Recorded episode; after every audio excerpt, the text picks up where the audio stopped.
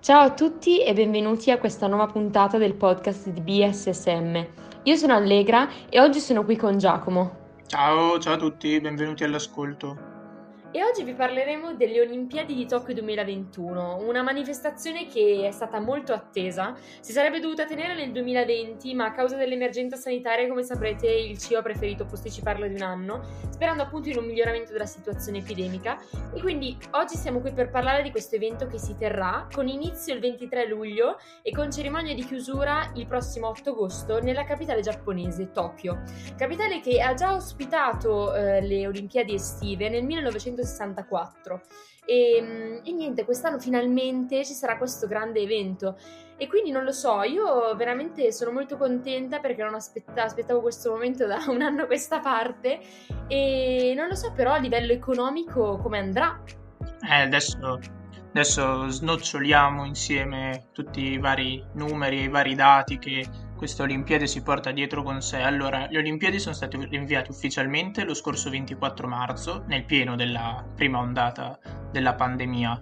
E nonostante ci siano arrivati dei report da parte di diverse testate giornalistiche che dicevano come poteva addirittura arrivare la cancellazione totale delle Olimpiadi, il governo giapponese finora sta negando categoricamente questa ipotesi. Allora, le Olimpiadi hanno un costo stimato di organizzazione di circa 13 miliardi di euro, che sono cifre ovviamente altissime, e lo slittamento di un anno ha causato spese aggiuntive per circa 2,5 miliardi, che sono principalmente dovute a costi di manutenzione delle, delle strutture sportive e alla necessità di implementare tutte quelle misure che abbiamo imparato a conoscere per garantire la, la sicurezza dei, degli atleti. Però appunto il Giappone, il comitato organizzativo e il CIO sono fermamente convinti che le Olimpiadi si potranno fare, nonostante in questo momento la, la situazione epidemica del Giappone non sia proprio ideale. E in più c'è una specie di dibattito su quello che bisogna fare con i vaccini degli atleti, nel senso che c'è chi ritiene che al fine di completare le Olimpiadi sia necessario che gli atleti vengano vaccinati in modo tale che non possano essere esclusi dalle competizioni e chi invece ritiene che non debbano passare avanti al resto della popolazione. Adesso noi poi chiediamo anche a voi di darci la vostra opinione al riguardo rispondendo al nostro podcast. E tu Allegra cosa pensi? Fateci sapere anche sotto il nostro post di Instagram riguardo a questo podcast di oggi cosa pensate di questo fatto. Nel senso, io pensavo anche a questo. Nel momento in cui una persona fa un vaccino è anche a rischio che questo vaccino comunque comporti un minimo di effetti collaterali, quindi la febbre o un raffreddore. E quindi se viene fatto appena prima di, dell'evento delle Olimpiadi, eh, potrebbe compromettere la performance dello sportivo. Quindi c'è da considerare anche questo fattore, oltre a quelli che detto, hai detto tu, Giacomo. Insomma, fateci sapere cosa ne pensate, ecco. Ma in ogni caso sono molto contenta che eh, c'è molta chiarezza sul fatto che le Olimpiadi si faranno, non c'è alcun dubbio. Esatto, sì, diciamo sono stati preparati dei protocolli che prevedono diciamo, tutte quelle misure che abbiamo imparato a conoscere in questi mesi di distanziamento sociale, di rispetto delle distanze, di evitare luoghi assem- eh, affollati, soprattutto al chiuso, e la, la registrazione delle app che possano tracciare i contatti. E, e, niente, poi adesso bisogna vedere come proseguirà la campagna vaccinale in Giappone, e però è già stato detto che non, saranno, non sarà possibile per turisti o per tifosi delle varie nazionalità dall'estero andare a seguire i giochi in Giappone, questo senz'altro causerà una grave perdita dal punto di vista dei ricavi, non solo per la partecipazione diretta agli eventi sportivi, ma anche per tutto quello che riguarda il settore del turismo giapponese. Però diciamo che i, i problemi legati all'organizzazione dei giochi non sono gli unici che il Giappone ha dovuto affrontare, ma anche è stata una grave crisi a livello comunicativo e non solo. Sì, esatto, sicuramente ne avrete sentito parlare che il presidente del comitato organizzatore delle Olimpiadi di Tokyo, Yoshiro Mori, si è dimesso dopo questo scandalo che eh, è stato provocato dai suoi commenti sessisti.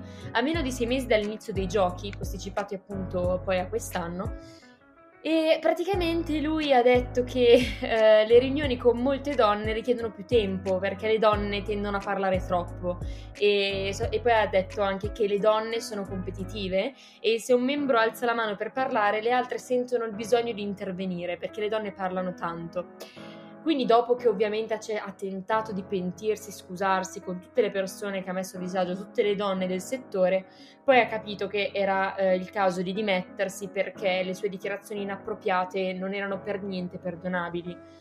E, e, niente, insomma, ci sono anche questi eventi, per fortuna condannati, per fortuna sono stati condannati e lui si è dimesso perché veramente sono inaccettabili. Soprattutto considerato che mh, è da tanti anni che il CIO porta avanti grandi politiche di, di uguaglianza di genere all'interno del mondo sportivo. E quindi che diciamo Esatto, soprattutto anche considerando che appunto il nostro paese oggi ha, è a già un buon punto, soprattutto di questa cosa, questo eh, fatto di cercare di creare un'uguaglianza anche dal punto di vista sportivo. Infatti, quest'anno eh, l'Italia è riuscita fare, ehm, ad arrivare nella qualificazione a ben 224 atleti, di cui 114 uomini e 110 donne, quindi comunque molto equilibrato e è riuscita a conquistare 24 discipline. Secondo me, infatti, l'Italia per questo è da um, considerare avanti, nel senso che c'è un buon equilibrio tra il numero di eh, sportivi uomini e quelli donne. Ma appunto per quanto riguarda le discipline, eh, quali è che sono i nuovi sport che sono stati introdotti? Allora, ci saranno anche delle novità dal punto di vista delle, degli sport che verranno inseriti nel programma olimpico di queste Olimpiadi. Ce ne sono due che sono stati inseriti direttamente dal Comitato Olimpico Internazionale, che sono il basket 3 contro 3 e la BMX, eh, la freestyle con la BMX, quindi sono diciamo due competizioni estremamente giovanili, tra virgolette di strada, che ad alto livello di spettacolo, e poi invece ci sono altre discipline che sono state inserite proprio dal Comitato Olimpico Giapponese che saranno presenti solamente in queste Olimpiadi, che sono l'arrampicata sportiva, il karate, il surf, lo skateboard, oltre al ritorno di baseball e softball.